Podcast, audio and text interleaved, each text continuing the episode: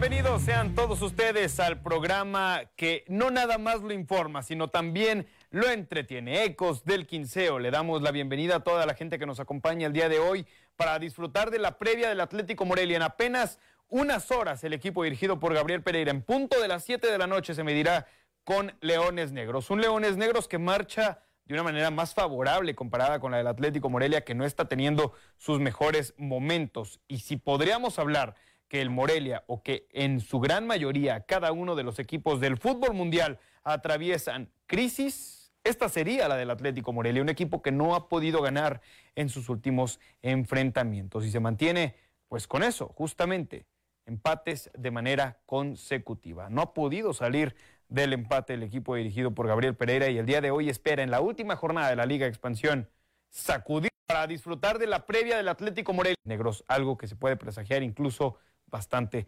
complicado por cómo se viene conformando el pasar, el andar del Canario en esta última etapa del certamen. Le doy la bienvenida a mis compañeros que me acompañan el día de hoy, el profe Sosa. Profe, ¿va a dejar tarea eh, con relación al partido que se nos viene en apenas unas horas? ¿Qué tal? Esta sería ir al estadio, ver el partido y después ahí ya, ya veremos qué, qué cuestiones como tarea podemos dejar nosotros. Pero sí, la primera tarea es ir al estadio, Eder, estar ahí para tener eh, la información de primera mano. Ahí, por supuesto que la va a tener Ecos del Quinceo y mucha tarea por eh, el otro lado para el Atlético Morelia, un rival complicado, negros, algo que se puede presagiar incluso bastante del Quinceo. Irving, ¿cómo estás? Bien, bien, Eder. ¿Cómo percibes el partido? Ah, preocupado. Sí, mi, mi vida, ya te iba a decir cómo lo percibes. ¿Preocupado entonces? Sí, la verdad que sí, el Atlético Morelia no pasa sus mejores momentos, como bien nos dices, ni Gabriel Pereira ni los jugadores han hecho las cosas bien, así que es un rival complicadísimo. Y después ahí ya, ya veremos qué. Y pues, se puede ir hasta la sexta posición si no consigue el resultado y una combinación de que Dorados gane el partido. ¿Gana, gana Leones Negros o gana el Morelia? ¿O empatan? Me voy más empatan. Ha perdido poco a poco. Primero, no, no, no gana el Morelia, solo eso sí sé. De lo que está seguro es que no gana el día de hoy el Ecos del 15 Irving. Con Vargas y también Humberto Torres, los dos principales porristas del Atlético Morelia, han dejado de creer en un proyecto que pintaba para ser bastante promisorio, al menos en este torneo. No digo que ya vaya a ser algo con lo que el Morelia se vaya a morir, con vez que lo pongo como local que no se ha ido desdibujando. Para el próximo eventualmente tendrá la posibilidad, sin embargo, para este las posibilidades han bajado sustancialmente tras el paso del Morelia. Y el principal que se ha bajado, Sosa, es Irving Vargas. Ya no confía y esa gente antes había dado un pronóstico, o por lo menos sí. no había dado como favorito al Morelia que fuera local en el Estadio Morelos, porque si de algo siempre se ha jactado tanto el Morelia, Irving Vargas, Humberto Torres, es que el Atlético Morelia tiene a la mejor afición. Una afición que yo ya mencioné hace unas jornadas, ha dejado estar con el, el Gabriel Pérez. Vargas ha caído en cuenta y se ha quitado este, este, este personaje de fan, ¿no? Ah, ok. Ah, ah, con, con, su, con, su, evolución que él ha vivido a lo largo de, de, de este correr de programas, créeme que él se da cuenta de que no solamente hay que venir aquí y echarle porras a Atlético Morelia, aquí hay que ha dado un pronóstico o por... estructurado como pensamiento, ¿no? Creo que Irving está cayendo en esa cuenta y, y, y le va a hacer bien, ¿eh? Porque lejos de, de querer a, apoyar a Atlético Morelia, que es lo que busca con este tipo de comentarios, al ser más crítico y analítico, créeme que, que le va a servir de mejor manera. Sí, es... sí, lo dice. Su malísima racha, su crisis en la que están estancados, no, no, tiene nivel de respuesta. También lo que más me preocupa, aunque jugaras mal, no, pero no ganas y no tienes nivel de respuesta cuando vas perdiendo o te sacan los resultados. Para mi gusto, Gabriel Pereira se ha tardado en hacer cambios cuando los tiene que hacer. Los con ideas bien concretas, sí, Ceder, de lo que... nivel de juego, en su esquema de juego, ya lo tienen medido todos los rivales, así que por ahí va mi... que ha dejado de hacer Gabriel Pereira, como que se conformó con que ya tengo mi 11 y no le muevo más. A ver, profe, una, una pregunta con relación al sentido técnico y táctico. ¿Qué entrenador pesa más para su equipo? Es decir, ¿Alfonso Sosa pesa más para Leones Negros o Pereira para el Morelia? Mira, es una, es una pregunta muy difícil la que haces tú, ¿no? Creo que habría que estar en el vestidor para saber realmente lo que sucede, pero si nos vamos directamente al currículum, que es aquello que nos puede hablar de, de esta experiencia, de lo que han hecho a través de los años ellos como director técnico, Creo que la ventaja la tiene eh, Sosa. Sosa, Creo tu que tocayo tiene de la apellido. ventaja, así es. Por, por todo este recorrido que ya tiene, ha, ha salido campeón, ha, ha dado de, de qué hablar en esta liga, si bien no le ha ido bien en primera división. Creo que esta liga la acomoda a él y estaría en ventaja sobre Pereira, ¿no? Habrá que recordar que, que el místico Pereira pues tiene una carrera aún muy corta en lo que es la dirección técnica. Ha tenido eh, diferentes resultados y creo que él está en el proceso, ¿no? De, de consolidarse como un director técnico y ya como lo es Alfonso Sosa, ¿no? Yo creo que esa sería la diferencia entre Y es que en un plantel con algunas individualidades como las tiene el Morelia en esta categoría, como es el caso de Luis Ernesto Pérez, eh, el propio Milke, que no va a formar parte del equipo por eh, un tema de suspensión, eh, Milke no está convocado, tampoco Taco Velázquez forma parte de la convocatoria de Morelia, eh, el mismo caso para ambos eh, defensas de la Roja Amarillo pero que volteas a ver la banca o volteas a ver el once inicial y, y te quedas con jugadores como Ledesma. Ya mencionaba Luis Ernesto Pérez, el propio, propio Brian Mendoza, que a pesar de que no es uno de los más experimentados, ya ha tenido un paso, o al menos lo tuvo promisorio con el conjunto de los Pumas en primera división, eh, en donde Andrés Lilini echó un par de veces eh, mano del futbolista y ya a partir de ahí no fue muy considerado. Sin embargo, es de los que más expertise tiene.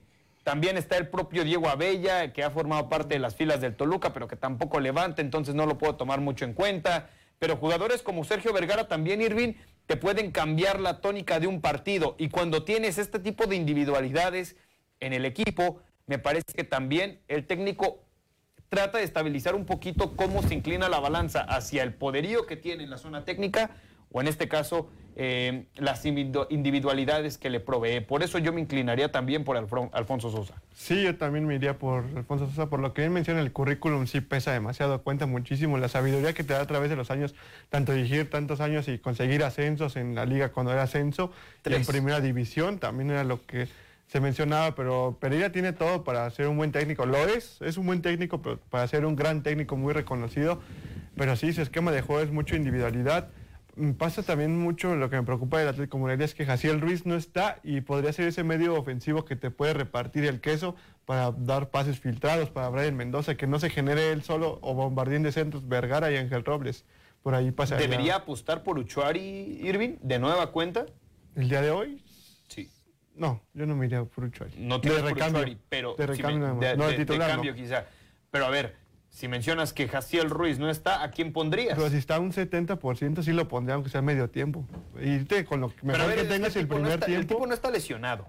eh, viene Ruiz. recuperándose de una lesión. pero ya ha tenido participación con el equipo. O sea, viene recuperándose de una lesión, pero ¿cuánto tiempo le podemos dar a esa recuperación de la lesión, profe? Habitualmente, en la preparación física, en lo que viene siendo eh, la dirección técnica, claro, necesitas el aval por parte del, del cuerpo médico. Pero ¿cuánto tiempo le puedes dar para que el futbolista se recupere? Si no se ha recuperado, de entrada no lo alineas. Si ya, es, si ya ha formado parte del equipo en el plantel titular, o por lo menos ha sido tomado en cuenta con los suplentes, es porque el jugador ya está para jugar.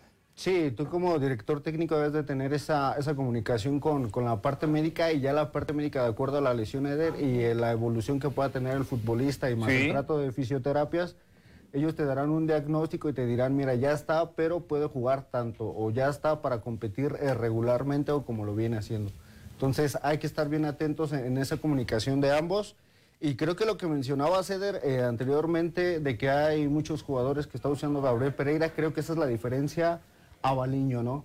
Creo que Baliño, él tomó esa decisión de casarse como con 13, 15 jugadores y aquellos que eran prospectos o aquellos que se veían como jugadores para consolidarse con Atlético Morelia no lo lograron, pero Baliño sí se casó con esa, con esa idea, ¿no? Y del lado de Gabriel Pereira, creo que él sí está apostando más por algunos jóvenes, por el talento, y creo que por ahí pasa la parte de que creo que los jugadores no le han terminado de responder a, a Gabriel Pereira y por eso un poco de los resultados. Vamos a eh, también tomar en consideración, Irving, que también Gabriel Pereira de alguna manera sí ha tomado o ha echado partida de jugadores en distintas posiciones que, con los cuales se podría casar. Eh, poniendo en paralelo un poquito las opiniones que decía eh, el profe Sosa mencionando que Baliño se casaba habitualmente con más jugadores, pero también lo hace Pereira. Porque no le ha dado oportunidad, por ejemplo, en la parte delantera al ranchero. no le ha dado oportunidad eh, a Verda o Verdad, el futbolista que viene llegando del de, eh, continente europeo. No le ha dado oportunidad a esos jugadores. Le ha dado oportunidad, por ejemplo, a un Gamboa, a un Melgarejo, que formen parte del de, el equipo. Sin mm, embargo, también se llega a casar en algunos, eh, algunas posiciones, si bien lo mencionas, con eh, los que ya tiene establecidos en su plantel, o al menos los hombres de confianza. También pasa, por ejemplo, en la portería. Huerta está completamente borrado. Sí, sí, pero también lo que me preocupa de hacer una comparación de Baliño y Pereira es que Pereira tiene muchos más jugadores en, diferentes posiciones que lo que tenía Baliño. Bueno, en los extremos solo tenías a Costa y a Vergara y para de contar, alguien que tuviera un recambio no había más. se va a Costa, pero te llega Johnny Chuari y Ángel Robles, así que también por ahí puede pasar. Tiene cinco del centros delanteros o seis centros delanteros y solo pones a uno, que es el que está en mejor momento. Para mi gusto está bien por ahí, pero no lo ha hecho bien, no le han terminado de cumplir, de, darle la razón de por qué los alinean a Pereira. Eh, y principalmente de por qué debería alinearlos, en el caso de los antes dos mencionados, por qué deberían ser tomados en cuenta. Parece que simplemente la dirección deportiva cumplió al llevar a esos jugadores, pero es más calidad, menos calidad que cantidad, en este caso más cantidad que calidad la que ostenta el Atlético Morelia en algunas posiciones, en concreto en la delantera. Pausa y volvemos para seguir hablando del Atlético Morelia. Calienta motores el equipo de Pereira.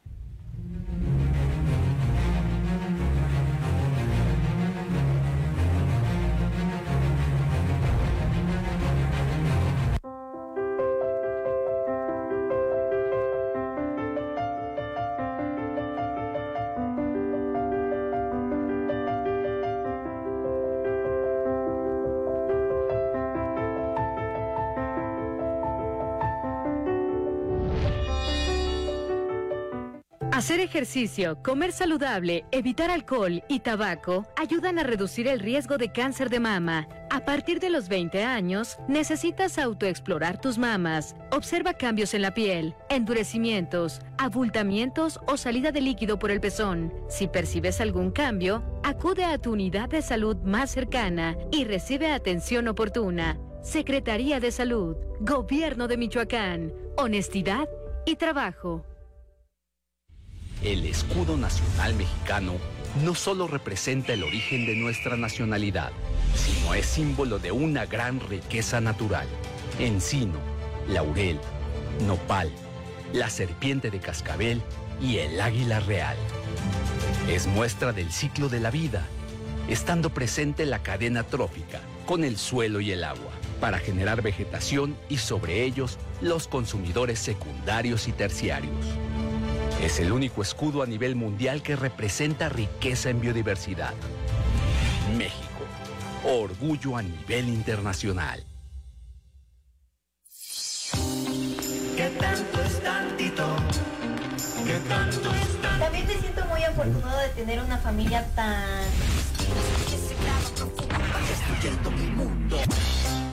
Tan especial. Jaime, Siempre estás ocupado cuando me tienes que dar el dinero del mes. ¿No sabes la pesadilla en la que estoy ahorita? ¿Te va a hablar tu hija? Lo que tú quieres saber es si tienes un abuelito gay, ¿verdad? Este, ya me dio sueño, bye.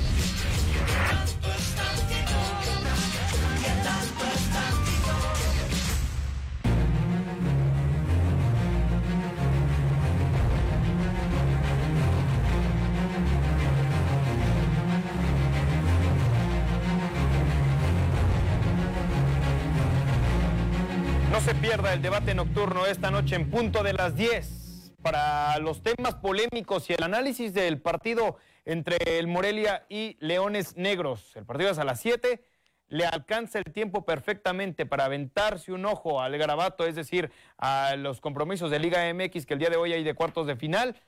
Apaga la televisión con la Liga MX y prende el debate nocturno. Así de sencillo. Se prepara un tentempié para el plato fuerte que es el debate nocturno en punto de las 10 de la noche. Sí, aparte de invitarlos a ver el debate nocturno, como bien dice él, invitarlos a nuestros amigos estudiantes de odontología recién egresados en cualquiera de sus ramas. Su depósito dental Sentident, su depósito dental de confianza en Michoacán. Pueden visitar su amplio catálogo de materiales para tu trabajo en www.depositodentalsentident.com o bien comunicarte al WhatsApp que aparece en pantalla para armar tu cotización. Depósito Dental Centien es tu depósito dental de confianza aquí en Michoacán. Vuelvo contigo, Eder. Gracias, Irving. Vamos a platicar de un tema que a la gente lo- la tiene aquí, entre ceja y ceja, la certificación. ¿Cuál de estos dos equipos, Sosa, más allá de la certificación y de todo, pero va a ser un tema que vamos a tratar, ¿cuál de estos dos equipos tiene más cerca a la Liga MX? ¿Está más cerca de la Liga MX? ¿Leones Negros o Atlético Morelia? Mira, yo creo que me la pones muy, muy, muy fácil. Yo creo que quien está más cerca de, de estar es... Ah, muy es- fácil. sí, es que es el primer equipo que ya se atrevió, Eder, en esta liga a dar el paso de, de marcar la pauta, de yo ya como equipo, yo Leones Negros... Yo ya cumplí. Ya me quiero certificar, yo ya estoy listo. La bronca de esto es que hay que esperar a tres más, Eder. Entonces, el que está más cerca son ellos porque ellos ya están certificados. Ellos en cualquier momento, si surge una invitación, si pasa cualquier cosa fuera del fútbol, ellos ya están listos para jugar en la liga. A ver, vamos a suponer, si se abriera la certificación a fin de torneo, Irving Vargas, el equipo que entraría a la Liga MX sería Leones Negros. Negros, el único. Negros, el único equipo, ¿eh? Y te podrás reír toda la fase regular, que el Morelia es mejor, que el Morelia es el equipo dominante, que el Morelia es el equipo que tiene mejor infraestructura, eh, la mejor infraestructura. Y no es mentira, salvo las filiales que sí tienen una mejor estructura. Pero de los equipos que no son filiales de la Liga de Expansión, el Morelia es el que tiene mejor estructura, tanto de fuerzas básicas y de todo lo demás. Pero el que Sí. asciende es Leones Negros. Sí, el papel ahí está de Leones Negros, tiene con qué comprobar su certificación. Morelia ha dejado de hacerlo, bueno, no sé si lo han dejado de hacer, lo dejaron para después, ya que no está el ascenso a la vuelta de la esquina, no tengo el conocimiento de qué esté dejando de hacer o si está haciendo higuera todo por conseguir la certificación, porque lo ha dicho torneo tras torneo que ya están a nada, ya están a nada y no pasa. No se ha dado el anuncio y también son los Leones Negros. Se, Bueno, esta se cosa pintaba de que era nada, Celaya. bueno, cosa de nada entre comillas. En 2024 ya se espera tener todo en reglamentación y ser el equipo que ascienda en ese año. Sí, pero si no lo tienes y también tienes tiempo. Pero en dos años más. Tienes tiempo. Sí, es, es complejo. Yo creo que, que- que está clarísimo, Eder. El que está es Leones Negros. Y lo importante de esto, ya llevándolo al partido de hoy, es que esto es lo que se puede encontrar Atlético Morelia cuando los equipos ya estén certificados. Este tipo de partidos, si bien decimos que faltan dos, tres años, creo que hay que empezar a marcar una pauta, hay que empezar a marcar un hábito como equipo, como Atlético Morelia, como marca para que tú en esta liga empieces a, a generar ese prestigio o a establecerlo y el día que se abra el ascenso eh, seas de, de los primeros que tengan esa oportunidad, ¿no? Si bien hoy no lo tienes en un papel, creo que, que el equipo tiene muchas, muchas cosas ya en favor y solamente creo que en base a lo que yo entendí en, en la entrevista que se suscitó por ahí, este, es la parte de los socios. Falta esa parte Sí, económica, eh, ver cuánto va a poner cada quien, arreglarlo, pagar el lo que se debe. famosa. Y de ahí en adelante creo que es el candado que, que necesita Atlético Morelia para cerrar su pase a la certificación. Sí, qué mejor tenerlo ya de una vez que para qué esperarte a que sea 2024 y digas, bueno, ya se abrió el ascenso, vuelvo a retomar mi proceso de certificación y que por una cosa No, otra no, no, me queda claro que ya lo están haciendo. Me queda claro que ya lo están haciendo. Aunque yo creo que Yera eh, o la directiva en general o el conjunto de socios lo dejan abierto también porque nadie más ha certificado que Leones Negros y creo que ellos dejan esta como carta abierta para que algún socio más se pueda sumar a estos intereses y yo creo que también va por ahí esta parte de que aún no la han cerrado. ¿no? Sí, no, no, claro, no, no, no la han cerrado todavía. Y si se suma otro socio, pues qué mejor para un proyecto que hasta el momento de fuera, es decir, desde un campo de tercero se ve medianamente sólido, Irving. Sí, se ve bien, no, no han ha habido exigencias malas de que se sepan de que no hay pagos, de Sí, que sí ha haya- habido, sí ha habido. Pero no así tantos. Sí, hubo un desliz, ¿no? Sí. ¿Cuántos quieres, No, pues, ¿Cuántos quieres? O sea, no tantos, no cada Hay, hay quincena, instituciones que uno. casi cada año están Irving, saliendo. Solo ocupas matar una vez Lo- a una persona. Lo que veamos con Veracruz, Veracruz cuántos años tuvo eso también y ahí seguía. Sí, no, claro, pero si el Morelia estuviera en ese estatus, No, ni de chiste lucharía sí. por la certificación. Sería más por volver a desaparecer. O sea, no creo que, que haya ningún problema con ello, pero dejamos entonces bien sentado sobre la mesa que Leones Negros es el equipo que parte como favorito de toda la categoría para ser el que primero ascienda por ser el equipo que ya ostenta la certificación. Irving, ¿el Morelia necesita de su afición para ganar el día de hoy contra Leones Negros? Sí, siempre la necesita, la verdad. ¿Sí? ¿La necesita? ¿Es, Sí. ¿es necesario? ¿Es Sí, necesario? sí. Piénsatelo muy bien. Sí. Piénsatelo muy bien. ¿Sí, es necesario? necesario, sí, pero es que es en conjunto, un equipo siempre debe ¿Y llevar. por qué cuando se enfrentó contra Tlaxcala, que estuvo a puerta cerrada el partido, por qué le bastó al Morelia para quedarse con el partido? Porque tanto la necesita. pero otras circunstancias. Es un equipo que no te representaba tanto nivel competitivo en lo futbolístico y también te jugabas otras cosas. Es- Pues yo no vi que el Morelia goleara a Tlaxcala, ¿eh? es que no siempre hay que golear eh, para No, que no, no. seas contundente. Pero pues hombre, o sea, no, no necesitó de su afición en ese momento, ¿por qué si la necesitaría ahora? Por las, porque está pasando mal partido, un, anímicamente. un no estadio estás- que ni siquiera mete más de 6 mil aficionados en promedio, 5 mil aficionados, muchísimo menos, incluso me atrevería a decir que es el promedio. No, horario muy complicado y ahorita, hoy yo le calculo unos 4 mil, si bien le va al Atlético ¿Y Morelia. esos 4 mil van a hacer que el Morelia gane? No, tiene que ser Gabriel Pereira los jugadores. Entonces no lo necesita. Sí los necesita, pero no es el primer factor para que el Morelia gane. No dije que fuera el primer factor, dije que si lo necesitaba o no. Tú dices que sí lo necesita. Sí, totalmente. ¿En qué? En, las en lo cualitativo nada más. O sea, no te sustentas en, en- en una base tangible. El Morelia Sí, ha ganado con o sin afición. Pero el ánimo está ahí, Eder. ¿Cuál va- ánimo? Cuando vas, a, vas perdiendo, vas abajo en el marcador, una visión te puede alentar o te puede hundir también. Yo veo que, que- que- que es- se pasa más por la otra, ¿eh? por la última que dijo. Tiende a haber abucheos o silbidos cuando el equipo va perdiendo. Y está bien, es la exigencia. Sí. Medianamente que tiene el Morelia. Sí, eh, mira, yo coincido con Irving. Si es necesaria, Eder, por esta parte que hemos venido hablando las últimas jornadas, ¿no? Necesita y Atlético Morelia no tiene esa confianza. ¿De dónde puede venir? De la afición también puede venir. La afición juega su partido, la afición también impacta en lo que suceda en este. Y creo que si la entrada, veníamos hablando que eran de 2.000 a 4.000 personas, la entrada regular al Estadio Morelos, yo creo hoy entendiendo las circunstancias de lo que se juega, de que se juega y quedar entre los primeros cuatro, que se juega en cierta manera, digamos, el prestigio, ¿no? De, de no quedar y de no, de no cumplir lo que se prometió cada, cada Profe, inicio de ¿La temporada. afición abandonó al Morelia? La, la afición está... Lo primero que se le venga a la mente, ¿sí o no? Eh, no, la afición ¿No? está las- no, la afición está lastimada y la, la- la afición está todavía en su duelo, Eder. Un 10% Y habrá del quien- lleno total del estadio aproximadamente es el que tiende a meter el Morelia. Sí, pero no son, no 10%. son las condiciones Pero- óptimas. También un martes a las 5 de la tarde, no todo el mundo No, no, no. tiene ese. No, eh, coincido completamente. La liga le da en la torre. Pero incluso está- en un compromiso de, de- de- de Bueno, fechas eh, en donde el. Morelia ha tenido la oportunidad de disputar un partido en unas fechas más cómodas para la afición, tampoco, ¿eh? Sí, no, eh, y entiendo, enti- y tú estás punto. dejando solo al Morelia. No, Tú te estás bajando del barco en no, Morelia. No, no, no, no, jamás.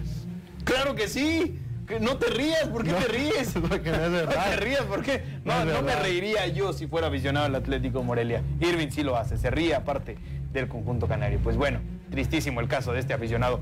Pausa, volvemos.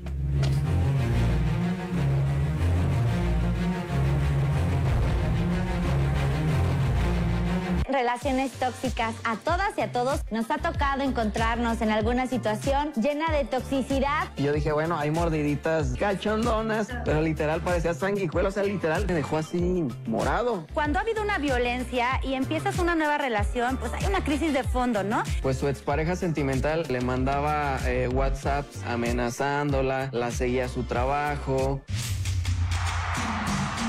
Todo el sistema al pueblo. Mafioso. Cocinero. Buchona. Mula. Narcomenudista. O celebridad. No importa cómo te vistas o te disfraces para vender o meterte cristal o fentanilo, de todas formas te dañas. Si necesitas ayuda, llama a la línea de la vida 800-911-2000. Con salud en tu familia, una brigada de médicos visita casa por casa a personas vulnerables para brindarles consulta médica, medicamentos, estudios de laboratorio y apoyos funcionales, siempre con un trato amable y de calidad. Con honestidad y trabajo, cuidamos tu salud. Secretaría de Salud, Gobierno de Michoacán.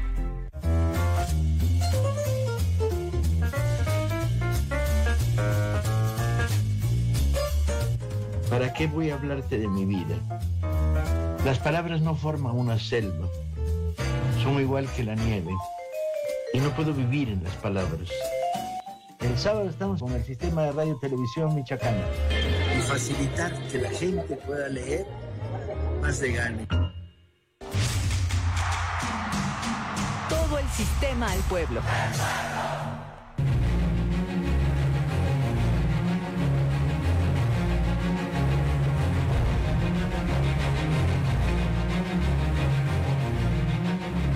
Quiero hacerle otra invitación a todo nuestro público, prueba de Dog Steel, acero inoxidable. Somos fabricantes barandales de acero inoxidable, cristal templado. Presupuestos totalmente sin compromiso. Comunícate al 4432 01 7405. Nos acusamos a tu presupuesto, Dog Steel. El acero más perrón. Vuelvo contigo, Eder. Se une a esta edición de Ecos del Quinceo Edgar Martínez, auxiliar técnico de H2O Purépechas FC, a quien saludamos con muchísimo gusto. Profe, ¿cómo está? Buena tarde. ¿Qué tal? Buenas tardes. Eh, a la orden, muchas gracias por la invitación a su programa. Salud para todos. No sé si se pueda colocar un poquito en donde no le dé tanto el aire para optimizar todavía mejor el sonido, que, que se escuche de una manera distinta. Ok, voy, voy buscando, ¿eh? Venga, pues muchas gracias. Aquí se encuentra Irving Vargas y el profesor Sosa acompañando a Eder Ávila, su servidor, quien le saluda con gusto. Eh, preguntarle, profe, ¿cómo se ha sentido en este torneo con el equipo H2O Purépechas FC, uno de los principales candidatos eh, de los equipos michoacanos en TDP? Muy bien, muchas gracias. Saludos por ahí a, a los tres y a todo su panel. Este, muy bien, muy bien, Eder. La verdad es que muy a gusto, muy contento con, con el trabajo de los muchachos. Eh, llevan alrededor de, bueno, desde la pretemporada que fue, fue muy larga, tres meses, y ahora ya con seis, seis jornadas jugadas, cinco más una de descanso, yo creo que la verdad los muchachos vienen de menos a más y, y están dando, están dando de, de qué hablar con mucha humildad y para bien. ¿Qué tal, Edgar? Buenas tardes, te saluda el profe Sosa. Oye, preguntarte, ¿cómo se sienten ustedes eh, con los resultados que han tenido? Si bien el grupo ha sido muy fuerte, difícil, eh, ¿cómo, ¿cómo están ustedes en, la cuestión anímica? Saludos, profe Sosa. Mira, bien, la verdad es que ha habido por ahí tres resultados que, que al final, este, de último momento, nos han sacado el empate. Eh, pero bueno, es parte del fútbol, no es de, no es de merecer, pero los muchachos eh, desde la jornada uno, la verdad es que vienen haciendo las cosas muy bien. El, el sistema, la forma de juego lo vienen trabajando de la mejor manera, eh, lo entienden perfectamente. Claro, siempre va, va a haber mucho que trabajar, mucho que corregir, pero, pero te digo, vamos por buen camino. El, el grupo es muy fuerte, la verdad es que sí. Ahora creo que este torneo es aún más más fuerte que, que el torneo anterior. Los equipos de- del grupo se reforzaron, este, han sido muy bien trabajados y, y bueno, es ahí donde, donde la competencia pues es, es complicada. Edgar, eh, preguntarte una más rápido, eh, de manera general, si nos puedes describir cuál es la idea de juego de, de H2O Purépechas, ¿no? Eh, Mira, la idea del juego es ser verticales, eh, tener mucho orden, eh, equilibrio defensiva y ofensiva, pero siempre ser verticales, siempre proponer en cancha en cancha de visita, en cancha de local y, y ser un equipo que, que guste atacar y que, y que lo haga de, de una buena manera, con mucha posesión de balón también. ¿Qué tal, Edgar? Te saluda Irving Vargas. Preguntarte cuál es el objetivo principal de su equipo y de la dirección técnica con este equipo, vaya, que um, por el momento se mantienen invictos. Saludos, saludos, Irving. Este sí, gracias a Dios vamos, vamos invictos, vamos, vamos, este, por buen camino. Queda mucho, mucho recorrido, la verdad, pero, pero vamos bien. Eh, El objetivo y siempre desde un inicio del proyecto es formar jugadores, formar jugadores para, para que puedan llegar a, una categoría más arriba. Eh, acá tenemos la fortuna de, de poder estar cerca de- del primer equipo del Atlético Morelia y, y tener, tener por ahí mucho el respaldo del cuerpo técnico, de la directiva, del primer equipo y, y tener muchachos por allá trabajando también. Cada semana van por allá a trabajar muchachos este, con ellos. eh, en muchas ocasiones vamos a hacer fútbol con ellos. Este, te digo, eh, agradeciendo siempre la invitación del, del primer equipo. Y bueno, esa es una gran oportunidad para los muchachos y por eso el objetivo es formar jugadores, formar jugadores para, para llegar a una categoría más arriba. Edgar, eh, yo te quería preguntar referente a eso que, que acabas de, hacer mención. Eh, esta, esta oportunidad que tienes tú como director técnico y que tiene eh, tu equipo de jugadores de tener esta participación, de, involucrarse al menos con, las reservas de, Atlético Morelia, ¿qué tanto estimula eh, las ganas de, de seguir haciendo las cosas bien en, en este equipo? No, este, la verdad es que imagínate las, las ganas de los muchachos este, día a día de, de querer estar allá, de querer que, que los vean, eh, las oportunidades que nos dan para poder ir y hacer interescuadras con ellos, pues los muchachos siempre van con, con la mejor disposición, con la mejor actitud para, para en algún momento tener esa oportunidad. Y, bueno, eh, eh, la oportunidad pues es, es para todos, digo, al final si nosotros hacemos buen trabajo nos va bien a todos, entonces ese es el objetivo, te digo, le, le reitero que el formar jugadores, este, muchos valores, este, no nada más en lo futbolístico, también en, en todo, que estén bien en la escuela, que, esté- que tengan muchos valores y, y que, y que en cualquier momento que reciban la oportunidad lo hagan de la mejor manera. Profe, con relación a los partidos que ha tenido que empatar o que se ha visto eh, sometido a empatar esos compromisos, ¿qué le hace falta mejorar a H2O para dar ese salto de calidad y quedarse con los triunfos? Mira, yo creo que es va más de concentración en, eh, en los últimos minutos. Digo, al final, 95 minutos o, más hay que estar bien concentrados. Y es eso, yo creo que va más de, falta de concentración ahí en los últimos minutos. Este, estar estar bien, bien, bien concentrados en todas las líneas y, va más por ahí. Yo creo que, eh, te digo, los, lo, lo- lo demás lo han trabajado muy bien. Eh, eh, defensiva, ofensivamente, creo que los muchachos este, están bien equilibrados, eh, han, han dado buenos partidos, pero va más ahí, en esa, en esa parte de la concentración y atención. Profe, con relación a lo que se han modificado las demás escuadras que han tenido una mejora considerable respecto al torneo anterior, ¿para qué está H2O Purépechas FC? Mira, eh, estamos para cosas este, grandes. Primero, el objetivo, el objetivo primero es, eh, de nosotros es, calificar, estar en los primeros tres lugares para poder ganarnos un lugar en, en liguilla y a partir de ahí, pues bueno, el, siguiente torneo jugarlo de la mejor manera y, y por qué no buscar, buscar, buscar un ascenso. Ese es, ese es, ese es un objetivo real que tenemos, sin perder el primero, que, que te digo es, es la formación de jugadores, este, para que puedan tener otras, otras oportunidades eh, más arriba. Oye, Edgar, eh, preguntarte referente a, a tu plantilla, no sé si a- a- al término de la primera jornada por ahí se pueden incorporar jugadores. Eh, ¿Tú lo tienes planteado eh, junto con tu cuerpo técnico o te quedarás con, con este equipo de jugadores hasta, hasta el final de la temporada? Mira, ahorita la verdad es que no, no hemos no hemos platicado de, de- de buscar algunos otros jugadores. Claro que, que ahora que, que se abren registros al término de, de la primera vuelta, eh, en diciembre más o menos, yo creo que si llega alguien este, que pueda encajar en el grupo, yo creo que sin ningún problema este, puede, puede- es bienvenido, ¿verdad? Eh, no hemos platicado de eso, te digo, pero Ahorita estamos concentrados los 27 muchachos que tenemos eh, registrados, que tenemos en el equipo. eh, ahorita están metidos de lleno, entonces estamos muy concentrados con ellos, este, metidos igual el cuerpo técnico con ellos, pero, pero sí no, no descartamos esa parte, que puede integrarse alguien más. Venga, profe, pues muchísimas gracias. Irving Vargas, eh, Enrique Sosa y Eder Ávila le agradecen su participación.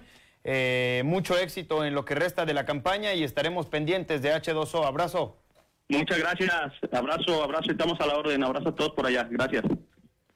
Pausa, volvemos para seguir platicando ahora de la Liga TDP. ¿Quiénes son los equipos que pintan para ser los que llegan más lejos, animadores y decepción del certamen?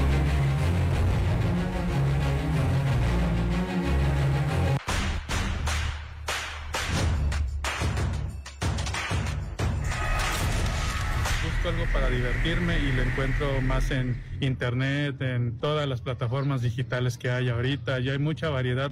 Lo que veo que hay en televisión que he notado que siguen siendo como los programas mañaneros, como que esos quedaron atrás. Yo creo que cambiar por otro tipo de programación. Pues yo veo muchas series y películas, pero no van llegando las nuevas.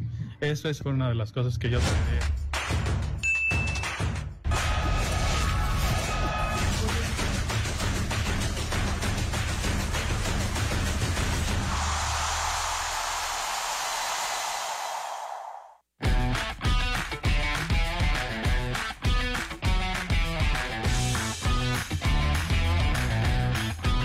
¿Terminaste de ver la mañanera? Ven con nosotros a desmenuzar los hechos y dichos que marcan la agenda política nacional. Tómate un café con nosotros y construyamos juntos este espacio de vida. Mañanera 360 llega al sistema michoacano de radio y televisión. Empezamos siempre al terminar la conferencia matutina presidencial. Mañanera, Mañanera 360. Aquí lo que vas a perder vas a ser tú, tu hija. Se puso bien grave. Aquí nos vamos a dar cuenta. ¿Tienes más ¿Me entiendes? Te voy a mandar un video bastante detallado para que usted vea la gravedad del asunto y que no era necesario llegar a tanto con esto que está pasando, señor. Si recibes una llamada y te piden dinero a cambio de no hacerte daño o lastimar a un familiar, diciéndote en tono amenazante que estás vigilado, alerta. Puedes ser víctima de extorsión virtual. No te dejes engañar. Marca al 911. Gobierno de Michoacán.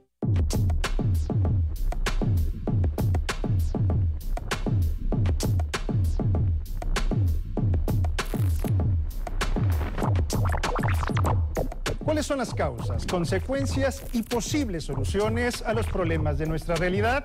Soy Eric Serpa, te espero de lunes a viernes a las 8 en la radio y la televisión pública de Michoacán. Todo el sistema al pueblo.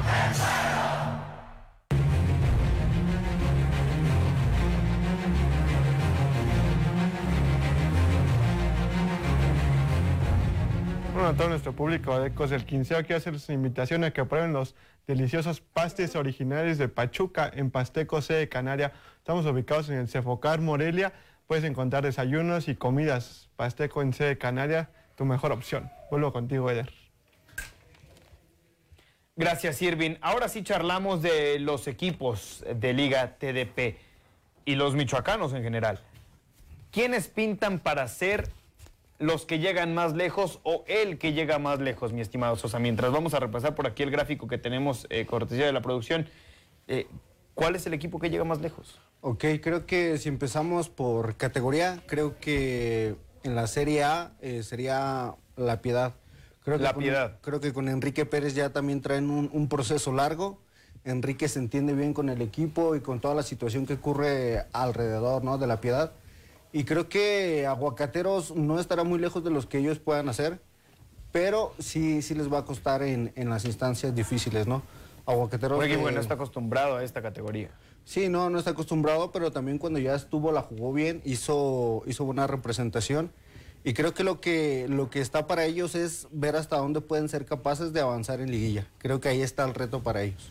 ¿Hasta dónde ves a la piedad y hasta dónde ves a CDU? Porque me queda claro que entonces el que más llega, el que llega más lejos es la piedad. Sí, Pero hasta dónde llega eh, la piedad y en consecuencia también aguacateros. Yo lo veo, yo lo veo a la piedad en eh, semifinales hacia adelante. Eso es lo que ellos pretenden y lo que han venido demostrando a lo largo de la temporada. Y yo creo que para aguacateros, mientras se metan a esta, a esta fase de liguilla, y ya de ahí lo que suceda y lo que ellos puedan generar, ese será, ese será el gane de Aguacateros. ¿Lo pones en cuartos de final, Aguacateros, nada más? Sí, lo pongo en cuartos y ya haciendo una sorpresa, eh, una semis, por ahí una final, pero muy Pero es, me parece que muy optimista, ¿no? El escenario de buscar una semifinal para Aguacateros. Cuartos de final, ¿coincides o difieres, eh, Irving Vargas, en la Serie A de la Liga Premier? Eh, mientras estamos viendo el gráfico de la Liga TP, si nos pueden poner el de... Ah, ya, es, es, el mismo básicamente. Eh, Irving, La Piedad y CDU. No, La Piedad va a avanzar mucho más, porque lo que menciona ya tiene más bagaje en la, en la Liga, que en la Serie A, perdón, en la Serie A tiene más tramo recorrido La Piedad y con Enrique Pérez lo han hecho muy bien. si bien no han goleado como aguacateros, pero eso no te garantiza nada si estás goleando. Vas mucho mejor posicionado por una posición, por un punto, no es mucha diferencia, pero el nivel de juego colectivo para mi gusto está mejor el de La Piedad para llegar a unas semifinales, incluso una final y aguacateros que pase de la liguilla sería óptimo para ellos, porque no pasaría nada en su primer... completamente Sí, porque es su retorno, en su retorno no pasaría nada si casi eliminado en liguilla, ya, ya que quede fuera de liguilla no lo creo posible porque va bien posicionado desde un inicio, así que por eso un torneo bien de preparación otra vez en la Serie A y darle mayor prioridad al siguiente. Ahora, para la Piedad, ¿sería un fracaso no llegar a semifinales o llegar a la final o qué podría ser un fracaso para la Piedad? No calificarse a liguilla, pero no creo que suceda, ese es totalmente el fracaso. Llegar a liguilla ya cumplieron y de ahí en adelante desgane. Como que el lo, la exigencia sería cuartos de final, pero ya de en adelante para ahí sería... Estableciendo entonces a, uno, a cada uno de los equipos de estos dos en los siguientes parámetros. Llega más lejos la piedad, ¿no? Sí. Sí. El que anima podría ser aguacateros. Sí. Porque con el ascenso que ha tenido no considero que se deba tomar como decepción si el equipo no llega más adelante en las eh, etapas finales del certamen, Susana. Sí, eh, coincido totalmente contigo. Creo que mientras ellos se metan a esta fase de la liguilla, eh, para ellos digo, será ganancia, ¿no? Ya de ahí en adelante eh, tenemos entendido nosotros que, que es un torneo totalmente diferente, liguilla, y habrá ahí que ver cuáles son las circunstancias o las imponderables que te presenta el partido, el fútbol y el rival, ¿no? Sí, señor. Entonces establecemos que CDU es un animador de la categoría y que ya ha establecido también ese equipo un lazo, un vínculo y un clásico, me atrevería a decir, con Reboceros La Piedad. En cuestión de la liga TDP, ¿qué equipo de los michoacanos llega más lejos, Irving? Aguacateros de Peri van, va a quedar otra vez en primer grupo para mi gusto y se vuelve a llevar la Copa con llegar a la Copa Conecta. Ya que se la lleve será otra cosa La Copa diferente. Conecta sí, pero en la liga TDP. Aguacateros, sí, lo veo mucho También. más fuerte que todos. Si bien Chavinda y H2O están sorprendiendo, pero puede quedarse hasta ahí. Pueden llegar a la liguilla, pero ya en- enfrentarse de otras zonas a rivales que no has conocido, sí les puede pasar factura. Es el más fuerte aguacateros de Peribán. Llega más lejos, Peribán. ¿Cuál es el equipo que anima la categoría? Chavinda, porque es lo que lo está haciendo No, y está haciendo el caballo negro, Sí, eh, lo está haciendo ahorita. Chavinda. Por eso me iría por Chavinda y el que decepciona mm, puede ser Michoacán. Michoacán FC con Sí, sus de los problemas más- de los interminables más a nivel fuertes que podemos, que podemos decir, porque Valladolid, si bien no, no ha ganado ningún encuentro, pero era a lo que decían su objetivo es formar jugadores y darles sus primeros pasos que tengan currículum. ¿Coincides o difieres, eh, profe Sosa? ¿El que llega más lejos para ti quién es? Eh, yo coincido en esa parte, creo que Aguacateros de, de Peribán va a llegar eh, a competir lo que quiere, que puede ser una final, puede ser una semifinal, da- dadas las circunstancias. Creo que ellos están muy bien preparados por el profe Olimpo y habrá que decir, Eder, en esta parte eh, que, que Aguacateros de Peribán eh, solamente ha empatado dos partidos, pero creo que no ha terminado de convencer. ¿eh? Es favorito, lo ha demostrado en cancha y fuera de, pero como que todavía hay una sensación de que no se vea ese poderoso Peribán que vimos la temporada pasada. No sé si realmente todo este factor pase por la cancha, pero al menos como local no se ha visto ese, ese poderío, ¿no? Ese golpe de, campeón que debería tener un, equipo de estos. Ahora, pasando al que anima, yo creo que me quedo con Chavinda y me quedo con, con Pátzcuaro. Creo que Pátzcuaro, después de la salida del profe Alex, también eh, queda por ahí golpeado, resentido. ¿Con Furia Azul? Con, con Furia Azul. Y creo que, que ellos son los, los dos animadores, ¿no? Eh, yo no pondría a Michoacán FC como un equipo que ha decepcionado. Por ahí tiene un partido pendiente. Si lo gana, se mete en esta pelea eh, de los cinco que están aquí. Y yo creo, no me gustaría castigar tanto al equipo, ¿no? Pero sí habría que mencionarlo. Creo que Atlético Valladolid, desde esta parte de ser un equipo formador, pues también eh, se debe a la parte competitiva, ¿no? Si bien estás este, formando jugadores, creo que también eh, te debes de adecuar al nivel y, y tener las capacidades suficientes para, para salir al menos al competir y que el, chico, el desarrollo de los chicos se dé de una mejor manera. Y en el caso de la decepción, ¿con quién te quedabas?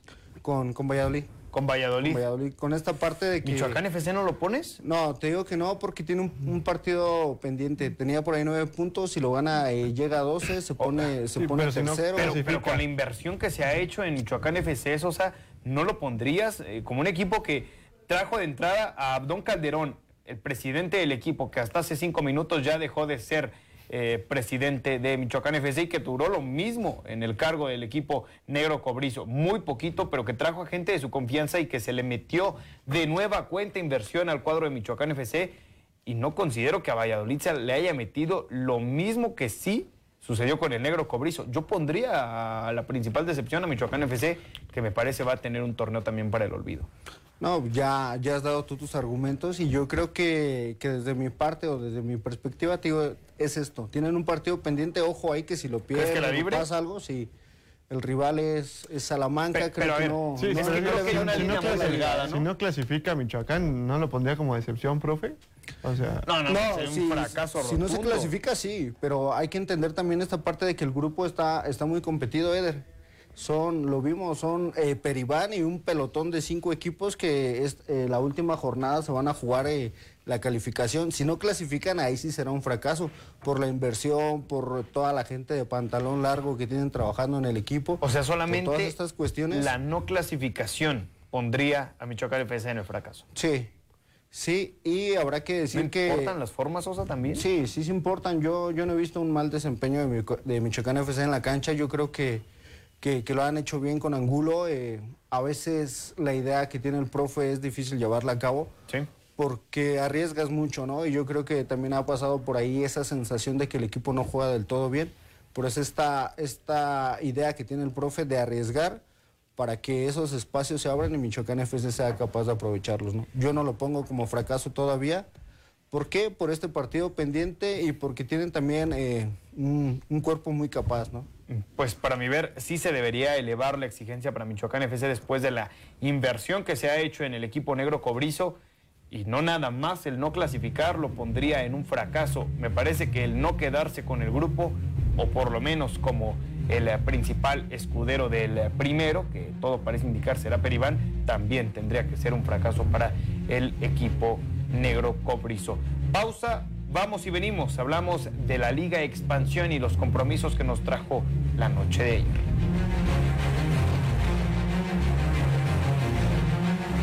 Regresamos de las vacaciones, había dos cuartos más en la casa. Se veía un poco rara. ¡Genial! gritó mi mamá. Hola, mi nombre es Leticia Carrera, soy originalmente moreliana, ah, eh, orgullosamente además soy Nicolaita, egresada de la Facultad de Filosofía. Eh, actualmente también soy...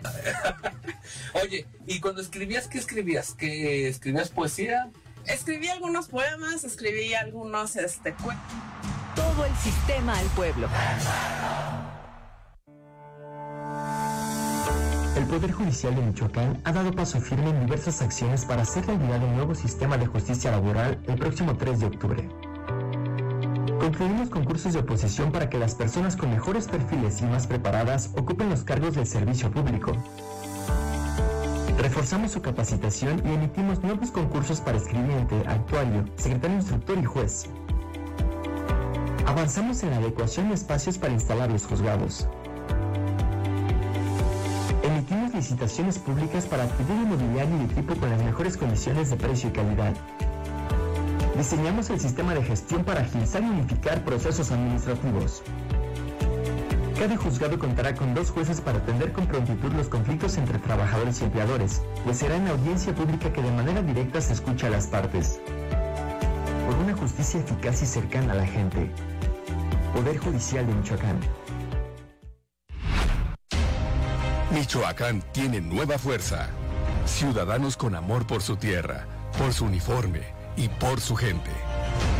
Comprometidos con la paz del Estado y el bienestar de tu familia. Guardia Civil, lealtad por Michoacán. Gobierno de Michoacán. Honestidad y trabajo.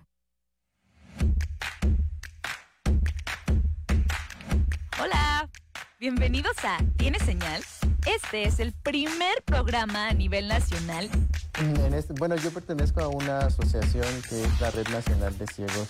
Muchos años dando clases de natación, vemos que esta área está desprotegida, que a nadie le interesa. Bienvenidos nuevamente a su programa. Tiene señal. Todo el sistema al pueblo.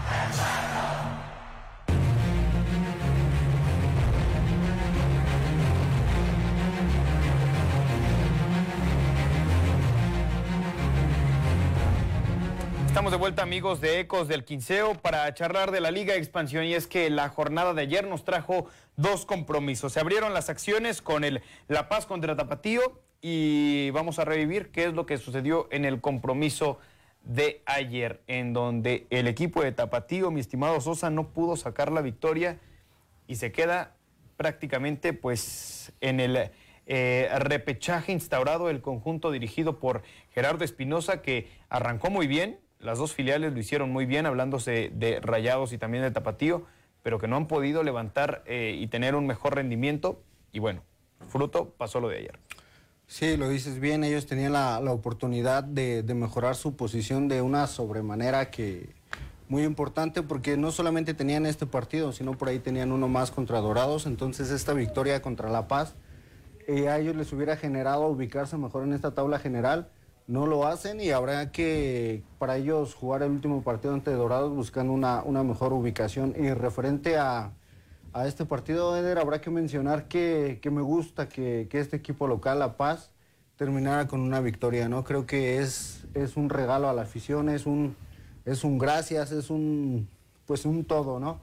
Entonces es, es muy importante, yo creo, para La Paz este resultado porque eh, renueva todo aquello que, que pudo haber sido negativo en el torneo y habrá que ver eh, de aquí en adelante eh, cómo, cómo encara Tapatío lo que le queda del torneo. ¿Decepcionó a Tapatío, Irving? Sí, es preocupante que en la última, bueno, le todavía le queda una jornada más por jugar, pero contra este rival que tendría que haber sido sencillo en el papel, tengas una derrota en la fase final del torneo cuando apuntas a un repechaje y te puede tocar también un equipo de los más abajo y también te pueda sorprender de la misma manera, es sorprendente, no, no sé cómo hayan planteado el partido, el, el técnico se iba por un empate a asegurar el marcador. Todavía pueden mejorarlo con lo que decía el profesor Sain.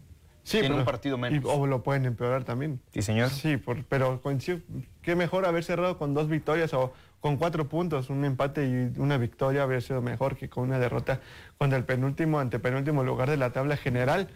Es, a mí me preocuparía si fuera el técnico de, Tapatío, porque se viene la fase final y es a un duelo de matar o morir, el repechaje para avanzar a la liguilla. Jesús Salas, José Salas y Luis Loroña fueron los elementos que marcaron para el cuadro de La Paz, mientras que para Tapatío, José González y también Dylan Guajardo. En el compromiso eh, de Cimarrones contra Venados, el Cimarrones de Roberto Hernández, ahí va, eh, es tercero de la clasificación, ha empatado el día de ayer uno por uno contra Venados de Mérida, luego de que eh, se pusieran eh, por delante en el marcador al minuto 70 con anotación de José Peralta, pero no pudieron sostener esta anotación que estamos viendo en pantalla, pero no pudieron contener al cuadro de Venados, eh, profe Sosa, y apareció Félix Micolta para marcar con ello el empate y repartir unidades. Sí, lo es bien un partido Eder donde se juegan muchas cosas, ¿no? Eh, Cimarrones buscaba la conciliación de, de los primeros cuatro puntos y en el caso de Venados, pues ellos también buscaban, ¿no? Apretar a Atlético Morelia en esta cuestión y creo que fue un, un partido muy apretadito, eh, los, los goles llegaron al minuto 70 y al final y creo que Cimarrones eh, no le puede pasar esto en, en este tipo de partidos porque eso también ya, ya lo pudiéramos entender como un partido de liguilla, ¿no? Por dónde se ubican los dos equipos, en lo que vienen jugando. Y yo creo que, que ahí queda, ¿no? En Roberto Hernández mejorar esa parte. Y Venados, pues habrá que ver si no le toca a Atlético Morelia, ¿no? En este repechaje. Pues fíjate, de entrada, Cimarrones ya casi que aseguró eh, el tercer peldaño de la clasificación. El único que lo puede bajar es Leones Negros, Irving. Sí, también respira el Atlético Morelia que no debió de haber tenido que preocuparse mucho por ese partido, pero si el día de hoy no consigue un resultado positivo o consigue una derrota el Atlético Morelia y ganaba Venados y ganaba Tapatío, el Dorados, perdón, el sábado, podría bajar hasta la séptima posición, todavía podría bajar a la sexta, pero yo creo que sí estuvo atento ahí Gabriel Pereira de lo que podría haber sido una combinación de resultados, porque sabes que tu equipo no va bien. Pero me preocupa lo de Cimarrones, que venía bien contra Mérida, que no ha sido tampoco un rival muy sencillo para todos, pero Cimarrones tenía todas para ganar y posicionar, asegurar el tercer lugar. Con un Porque empate los cuartos. no pero- le sirve a Leones Negros. El empate no le sirve a Leones Negros para arrebatarle la, pri- bueno, en este caso la tercera. posición a Cimarrones. Se quedaría todavía a un punto, eh, profe Sosa. Por lo tanto, me parece que el partido de hoy define muchas cosas. El momento en el que ingresan los dos involucrados, tanto Leones Negros como eh, el Atlético Morelia, y cómo quedan repartidos en las primeras cuatro posiciones, los punteros. Sí, hoy, hoy se define mucho para Atlético Morelia, es un partido importantísimo por todo lo que veníamos hablando al, inicio del programa. Y creo que, que lo importante, Eder, va a ser eh, que Atlético Morelia vaya en busca de la victoria, ¿no? Que no se quede esa sensación de que no, no se buscó el resultado, no hubieron las formas necesarias para ir y sacar este partido. Lo que sí es que no puede faltar es esta parte de la actitud, ¿no? Ya, ya veremos en punto de las 7 de la noche cómo se desarrolla este partido, pero Atlético Morelia para no depender de, de cualquier otra situación, tiene que salir a ganar el partido. Yo noté displicente al Morelia, a ver si levanta. Pronóstico, Irving. Empate 1-1. 1-1. A las bajas. Sí, la verdad va a ser un rival muy cerrado, Leones Negros, y por eso me quedo con el 1-1. Profesosa. Eh, lo voy a cambiar eh, y me voy a quedar con 2-1 para Atlético Morelia. 2-1, se 2-1. mete directo el 2-1, Morelia. Se mete. Está bien. La producción dice que 3 a 1. Yo me voy con un 2 a 2. Así se va el eh, compromiso y con ello la temporada regular para el Morelia cerrando con un empate. También se va ya Ecos del Quinceo. Gracias por habernos acompañado en esta edición y nos vemos mañana con eh, lo que dejó el eh, compromiso último de la fase regular del Atlético Morelia enfrentándose a Leones Negros. Chao, bye.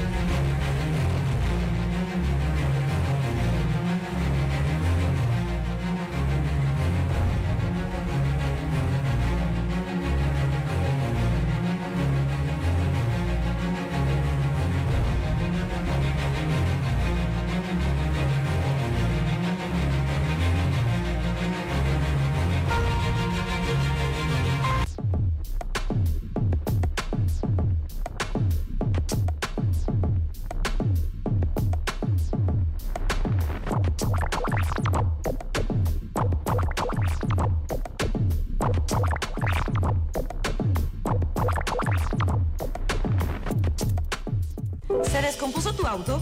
¿Tus hijos se enfermaron o no cuentas para los gastos escolares? Que esos imprevistos ya no te detengan ni te compliquen la vida. Ven a Caja Morelia Valladolid. Tenemos el préstamo que te sacará de apuros. En Caja Morelia Valladolid tienes el respaldo que necesitas.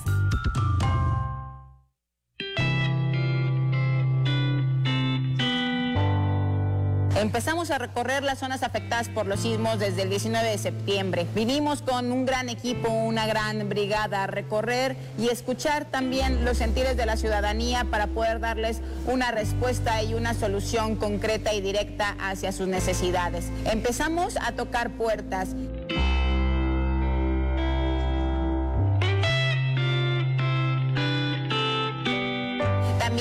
Brigada Barrio Bienestar estuvimos recorriendo los albergues, donde la gente está encontrando un refugio, donde está encontrando donde poder estar también con su familia. Estuvimos entregando kits que generó el Secretariado Ejecutivo de Seguridad del Estado con cloro, jabón, papel de baño y diferentes insumos que estaban siendo necesarios para todas estas casas, para todas estas comunidades en donde no estaban llegando algún apoyo. También estuvimos viendo los caminos. Se veían los puentes y los diferentes caminos con varios, varios deslaves, destrozos y daños. Pero también cabe señalar que ya se hizo presencia por parte de la Secretaría de Obras para poder levantar todo ese este, daño estructural que tuvieron.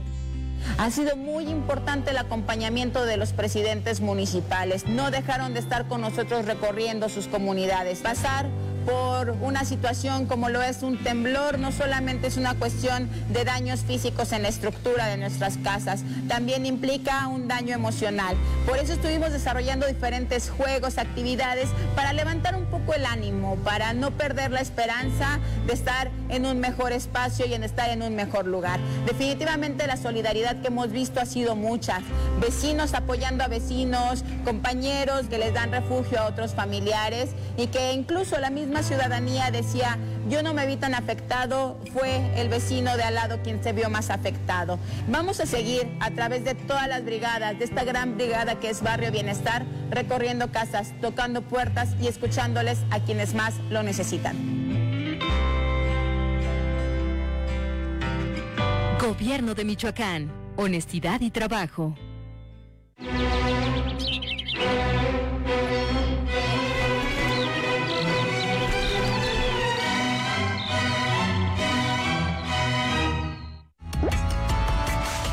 Clasificación A. Apto para todo público.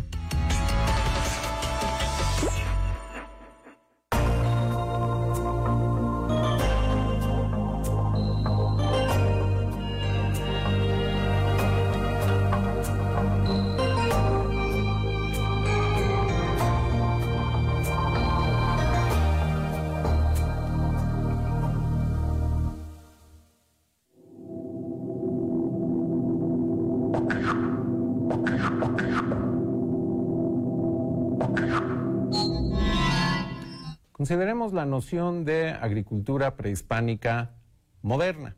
Suena una, una cosa que no tiene sentido, pero en realidad es una idea científica muy audaz, muy avanzada, muy oportuna. La agricultura industrial es así moderna, de la cual nos hemos alimentado por décadas, tiene problemas graves. Uno de ellos, uno de los más graves, la erosión de ecosistemas por contaminación, por cambios de uso de suelo, por pérdida de biodiversidad, que es una consecuencia de las dos cosas anteriores. Pero además, un tema en el que pensamos mucho, nos ha dejado un menú bastante estrecho de fuentes de proteína. Es una situación que hay que cambiar en simbiosis con la ecología, ciertamente, pero también con la historia, al final con la economía. René Cerritos nos presentará hoy una idea muy antigua, muy bien retrabajada para el siglo XXI. Regresar al a la cosecha y consumo de insectos, ciertamente como fuente de proteína, pero también como control de plagas e incluso para fertilizar los suelos. Primero, Emiliano Rodríguez nos presenta la noción de una agricultura no enemiga de la ecología. Desde hace más de 50 años, la agricultura moderna se ha convertido en un sinónimo de esto, esto o esto otro. En México, el panorama es similar. De acuerdo con Joseph Cotter, historiador y profesor de la Universidad de Augusta en Georgia, Estados Unidos, durante el siglo XX, dos revoluciones transformaron el México rural. La Revolución Mexicana, por supuesto, y la Revolución Verde. Este nombre se acuñó para agrupar a todo un conjunto de prácticas y tecnologías que entre los años 50 y 60 aumentó las tasas de producción agrícola alrededor del mundo a niveles que la humanidad nunca había alcanzado. Y según Cotter, para 1968, México se había convertido ya en un caso de éxito para el resto de Latinoamérica al lograr incrementar su producción de trigo en un 90%. La Revolución Verde fue tan turbulenta que el 10 de diciembre